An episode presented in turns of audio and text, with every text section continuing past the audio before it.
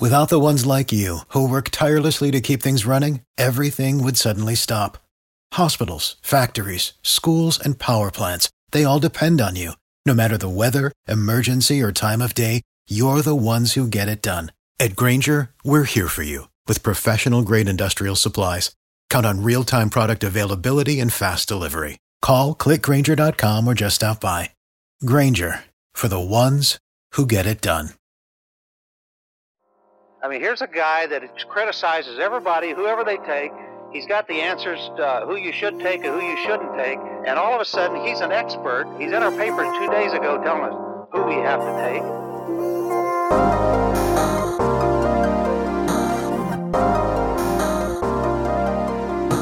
Welcome back to the next episode of the Bleav in NFL Draft Prospects podcast. I am Joe DeLeon, joined by only Ryan Roberts today. Alex feeling a bit under the weather, wishing him a fast and speedy recovery. Ryan, it's just you and I today. Possible glimpse at some future projects of just you and I working together. Just going to tease that a tiny bit, but nobody knows exactly what that is yet. Um, but Ryan, uh, the, the big thing that was circulating this past Saturday after Trevor Lawrence put up 73 points, helped Clemson put up 73 points against Georgia Tech. People started to ask the question Would you replace your current starting quarterback if you had a shot at getting Trevor Lawrence? And that expanded into how many current quarterbacks are worth keeping around if you have that opportunity to go and get Trevor Lawrence? Would you swap out your current guy for Trevor Lawrence? So, Ryan, as a, a, a guy that fully understands the talent level that Lawrence brings to the table. Where do you sit on this? Do you think that it should be over 2025 like some people were saying or is a more realistic range of like 10 to 15 make more sense? I mean, so I'm looking. I'm looking at the list right now. I, I would comfortably say there are no more than seven to eight quarterbacks in the NFL that I would currently take over Trevor Lawrence. Because in this conversation, it isn't just apples to apples, right? Like we're not saying a quick replacement. It's not it's not just simply this guy's out, this guy's in. It, there there is a conversation, especially when we're talking about draft. There is evaluation to everything, obviously, but you are drafting for the future, for the long term. You're going to have a quarterback in Trevor Lawrence that's going to be on a rookie contract for four to five years, which I can't tell you how much that having a quarterback on the rookie contract for a roster development perspective is so it's so beneficial to building a football team. So I think when you really take in all different angles, not only just the talent level of Trevor Lawrence, the best quarterback I've ever evaluated, you're also getting a good opportunity for roster management. You're keeping the salary cap low in terms of your most important asset and most important position on the field. So I think outside of the Deshaun Watsons, Patrick Mahomes, is the, the uh, Lamar Jackson, the Aaron Rodgers, like that really top tier. Even like a, a Aaron Rodgers is a conversation for a second because he's 36 years old and he's nearing the twilight of his career. Outside of those guys that are those borderline or those elite to borderline elite players, I think that I would take Trevor Lawrence because it's not just simply the player you're getting, it's the flexibility that you have from a roster management perspective on top of the ability to put cap, you know, um, really use the cap in your favor to build a great football team. And then when Trevor Lawrence is nearing that second contract, then hey, I might need to uh, limit the, the roster flexibility I have. But at that point, he's 25, 26 years old. And that is at the point where he's going to, be in that potentially elite category. Yeah, th- this question has so many layers to it for me the one thing that I want to consider first is any team that took a quarterback last year is going to be exempt from this conversation. Um, even possibly the Packers, but that one's a little bit more up in the air. Just considering, though, the fact that we don't know how those guys are going to pan out because anyone who's playing right now has only played a handful of games. Justin Herbert looks fantastic, but we don't know if that's the Herbert who is going to ha- be playing throughout his entire career, but it's looking like that. Other guys like Tua or Jordan Love have not even stepped onto the field or gotten any reps. And we're not going to probably see Jordan Love for a couple of years. So you can't really definitively say those guys are going to be better or worse than Trevor Lawrence, but I, I honestly stand in that that similar ballpark. I would maybe uh, expand it a little bit further, maybe like eight to ten guys. I wouldn't take um, over over Trevor Lawrence, but you have to consider there's a lot of teams right now that are in situations where they either have older quarterbacks with with no real lifeline going beyond that. You know, you have to consider like Ben Roethlisberger. How much longer is he still going to uh, be able to even play quarterback in the NFL. Philip Rivers is gradually starting to drop off, and then some of the, the I think it also goes a little bit deeper with some guys that are not fill-in quarterbacks, but guys that have stepped in in odd situations like Cam Newton or Ryan Tannehill. They get the job done and they're performing well, but they're over 30. They have an injury history problem. I would take Trevor Lawrence over either of those guys because you're starting fresh. You're getting an uber talented player, and you're going to get him for longer. Uh, Joe, can, can, if I if I can jump in real quick, I want to do a, a quick experiment here. I'm going to put you on the spot for a second, okay? Okay. I'm going to give you a couple quarterbacks because you mentioned the age factor. Let me give you some middling quarterbacks real quick that maybe age wise they're still okay. The the jury might be semi out, but they've showed glimpses of being really good. And you tell me who you would rather have, Trevor Lawrence comparative. Ready? So let's okay. go to Baker Mayfield or Trevor Lawrence? Uh See, the, the only the only thing that complicates talking about that is what do you are do I have to hypothetically give something up to get Trevor Lawrence or are we are the Browns drafting first overall? You're just swapping one for one. So we're, I guess yes, I would take like Trevor Lawrence. One. I would take Trevor okay. Lawrence over Baker Mayfield. Completely different prospects. Okay, how about uh, I was about to say Jimmy Garoppolo, but he stinks. Uh, Jared Goff. Uh, that yeah, I'd probably take Trevor Lawrence over Jared Goff. Uh, one is much more dynamic than the other. Okay, last one. He's had a little bit of struggles, but he was almost an MVP candidate in 2017. Carson Wentz. See that one's that one's tricky. That one I think, and I'm curious to hear your take on this as somebody who's in in South Jersey the Eagles, I, I, and understandably, Carson Wentz is playing terrible right now. He's huge drop off from what we saw early in his career, and he's had the injury problems. But they are doing him no justice. He's got no offensive line. He has Travis Fulgham step in as the as like one of his best options to throw to. He doesn't really have a, a, a good supporting cast on defense. So I wouldn't really want to put Trevor Lawrence in that. I don't I don't know how much he would succeed in, in that situation because he's got no blocking, he's got bad receivers. I'm not saying that he's incapable of succeeding in a tough situation, but I don't know if I'd if I'd want to bring a, a, a rookie quarterback and swap him for Carson Wentz. Uh, it, it's it's a really difficult one because I feel like Eagle. So I'll say this: Eagles fans, they're either huge Carson Wentz supporters or they're not at all. There's like no guys that are middling in that conversation. I'll say, I feel like, and I'm not an Eagles fan, but I feel like over the last few years, I have been a bigger Carson Wentz supporter than the majority of Eagles uh, fandom around here. I I like Carson Wentz, a lot of what he can do. I will say it's getting tough to really stick by his side though through everything. Like you said, the offensive line right now is in shams. Their wide receiver position is bad. Travis Fulgham, hopefully Jalen Reagor comes back soon. Miles Sanders is very up and down all, all, relative to the offensive line play and just the inconsistencies the offense has. But a lot of what is going wrong for Carson Wentz right now seems a little self-destructive to me. He's he's making a lot of questionable decisions. It's not just like everything's hitting wide receivers' hands and they're just not talented enough to make the play. It's it's very unsettling right now for me as a Carson Wentz supporter. So if you gave me that conversation right this second, seeing what I've seen so far this year, and and again, I'm going to take that context of things are not great around him. I think I'd take Trevor Lawrence. I think I would in that conversation. It's a close conversation. It's a tough one for me, just like you kind of said.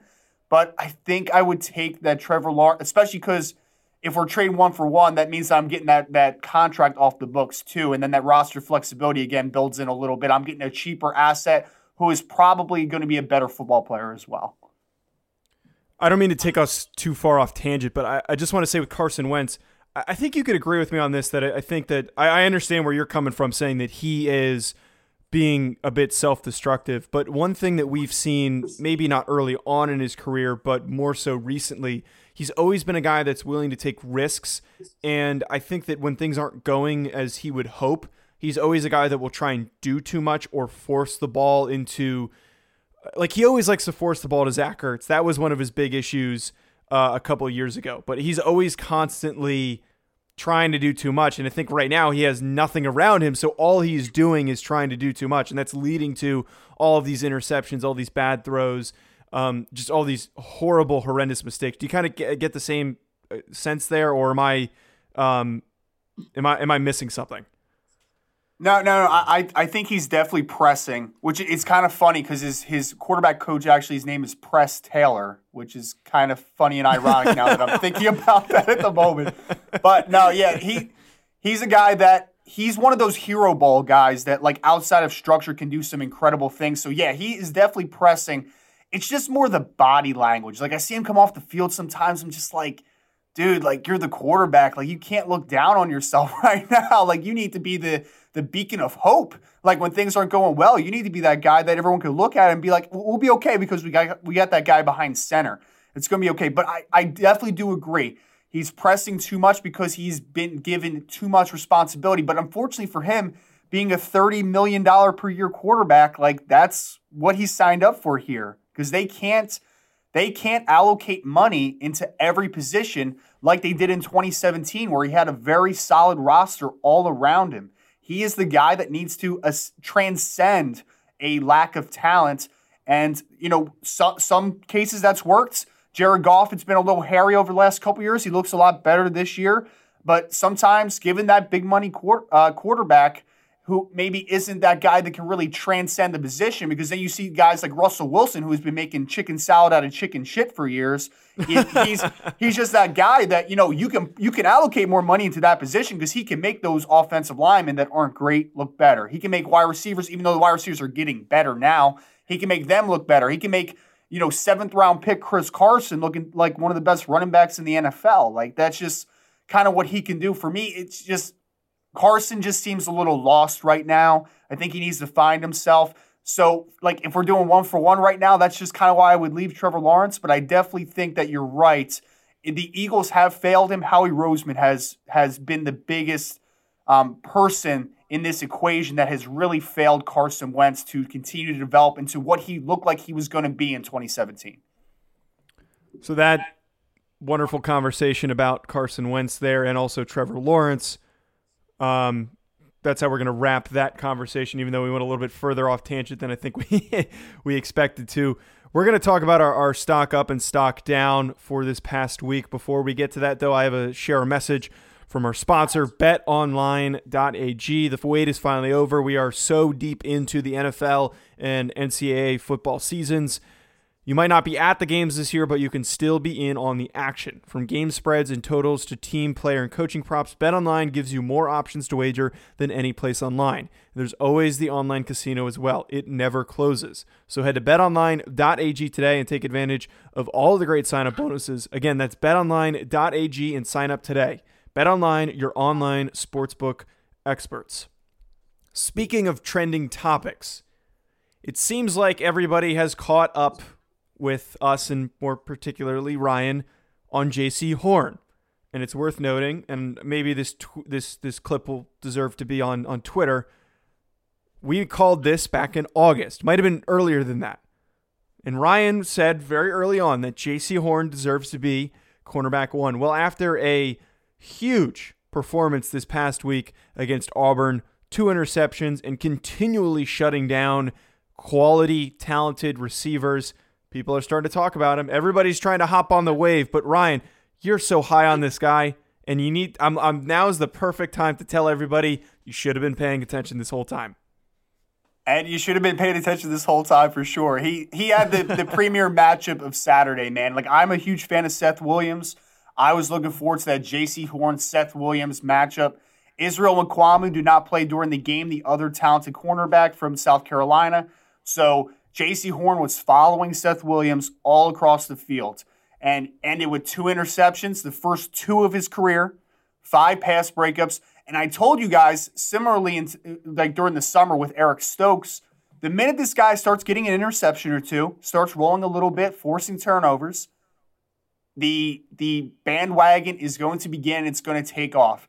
Now, I see everybody first round talent. Oh man, that's a first round performance. He, he's going to be he might be the best corner in college football. We saw Stephon Gilmore tweet at him like, "Hey man, if you need a cornerback, go get Jaycee Horn." And I am not going to lie. I sat there yesterday after that game and it wasn't even my performance on the field, but I was basking in the victory that is Jaycee Horn's evaluation. I was like, dude, I was glowing. I was telling my wife about Jaycee Horn. She's like, I don't know what you're talking about, but I'm just going to keep telling her. I'm going to keep telling her because Jaycee Horn deserves every bit. So physical. I mean, it wasn't even just the plays on the ball, right? Because we saw staying in phase, being able to break up passes, the two interceptions.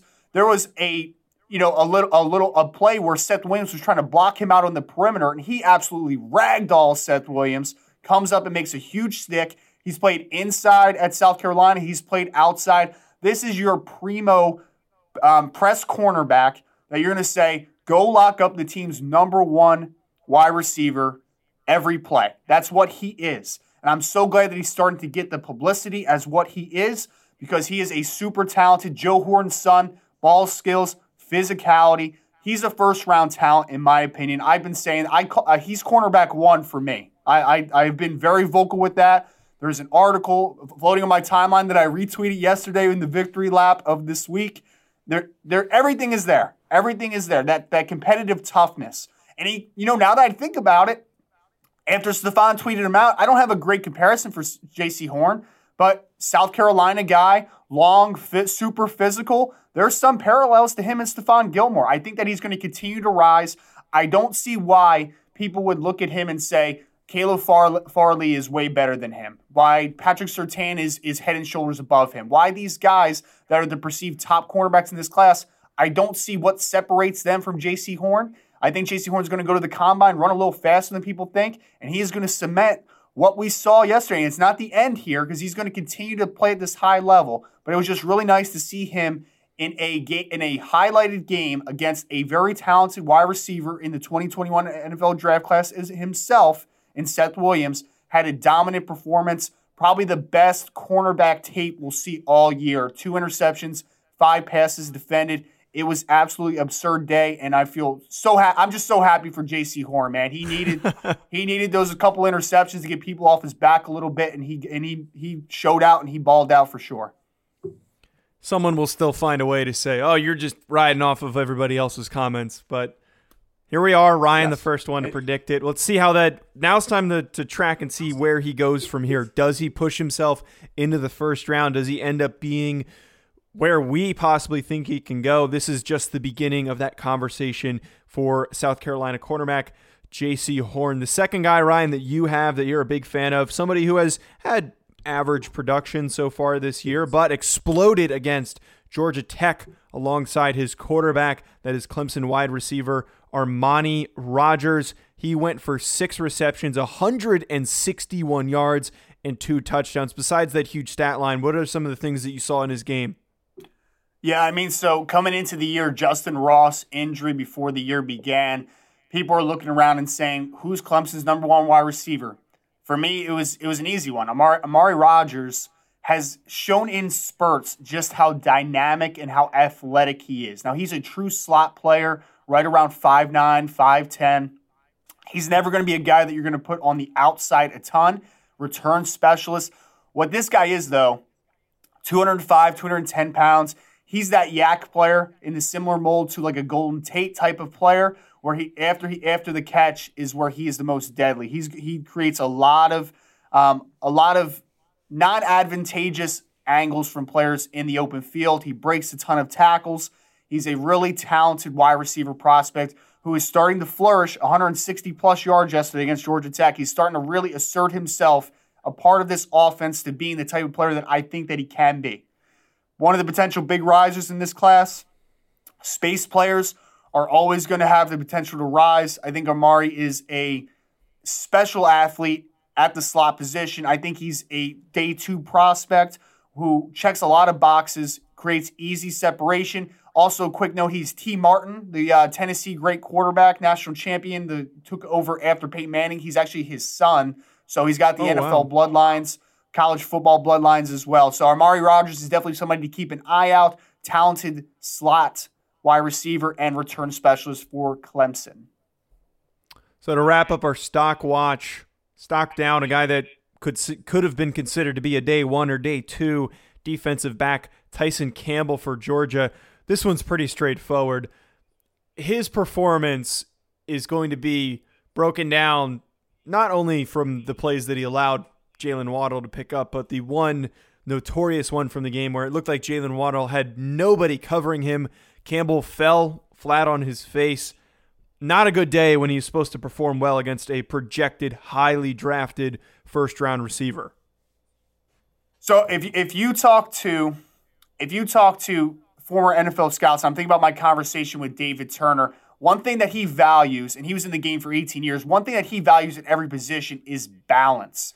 Now, on that play that you highlighted, there was a switch. He ended up going on outside on Jaylen Waddle, got it was just it was over from the start. Got into trail mode, tripped over his feet, was was just it was just a terrible rep from a guy that in the summer everybody and, and I'm thinking about the draft network specifically put him as like a top 15 player. They're like, this guy is the next big thing. He's the big riser in the cornerback class. And I never got that.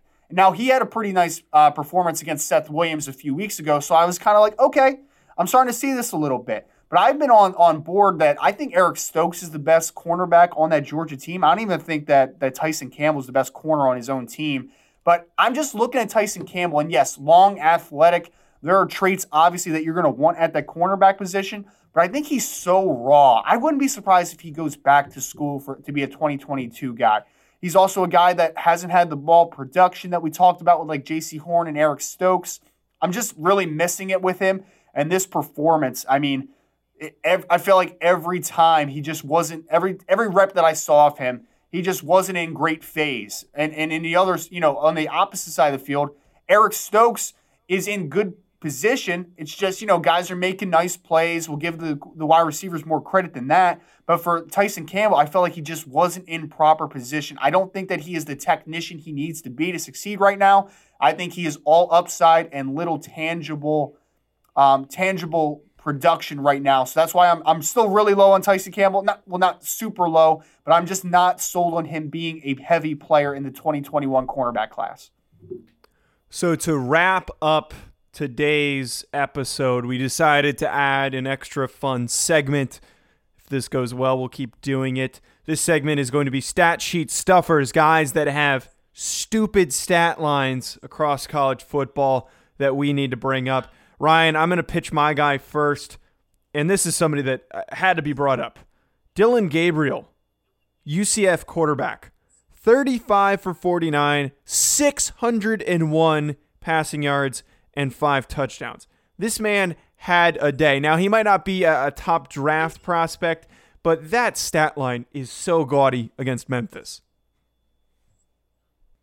Yeah, and, and then um, I, I love the mention of Dillon Gabriel, Joe. I actually caught the end of that UCF game. It was a fun game. Obviously, he came out on the losing end, which is absolutely insane, throwing for 600 yards and five touchdowns in a losing effort. But the guy I wanted to mention here for this um, stat sheet stuffer, and it's on the complete opposite end. You just highlighted a guy for a great effort. I'm going to highlight a guy that I said might be a heavy player into quarterback four conversation when all is said and done. That's Matt Corral, quarterback from Ole Miss. 20 of 38, rough day on the completion percentage, 200 yards, two touchdowns. But the roughest stat of the day for Mr. Corral six interceptions in his loss against Arkansas. For a guy that had only one interception entering the game, uh, off to an incredible start, six interceptions in one game. That is debilitating to his draft stock right now. I, you know, it's it's like one of those. I think I saw Eric Edholm from um, Yahoo Sports tweet out was like, "Eh, we might want to uh, pump the brakes a little bit on Matt Corral."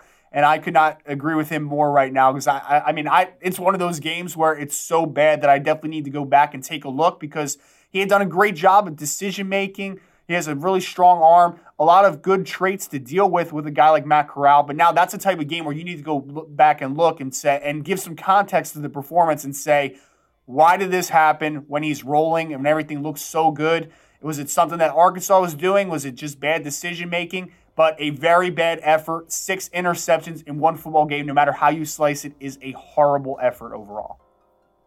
Yes, uh, stuff in the stat sheet there in the very worst possible category to be filling it. That's going to be it for this episode of the Bleav in NFL Draft Prospects podcast. Stay tuned on Thursday as we will be dropping another prospect interview.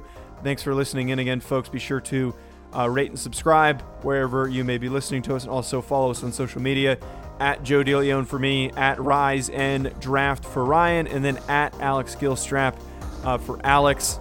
Also follow Bleav Podcast at BLEAV Podcast on Twitter and Instagram. Thanks for tuning in, folks.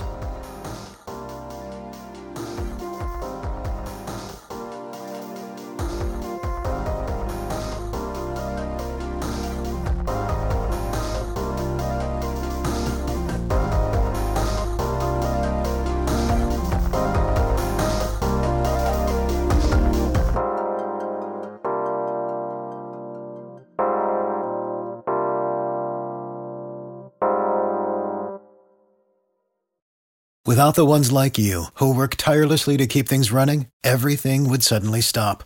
Hospitals, factories, schools, and power plants, they all depend on you. No matter the weather, emergency, or time of day, you're the ones who get it done. At Grainger, we're here for you with professional grade industrial supplies. Count on real time product availability and fast delivery. Call clickgrainger.com or just stop by. Grainger for the ones who get it done.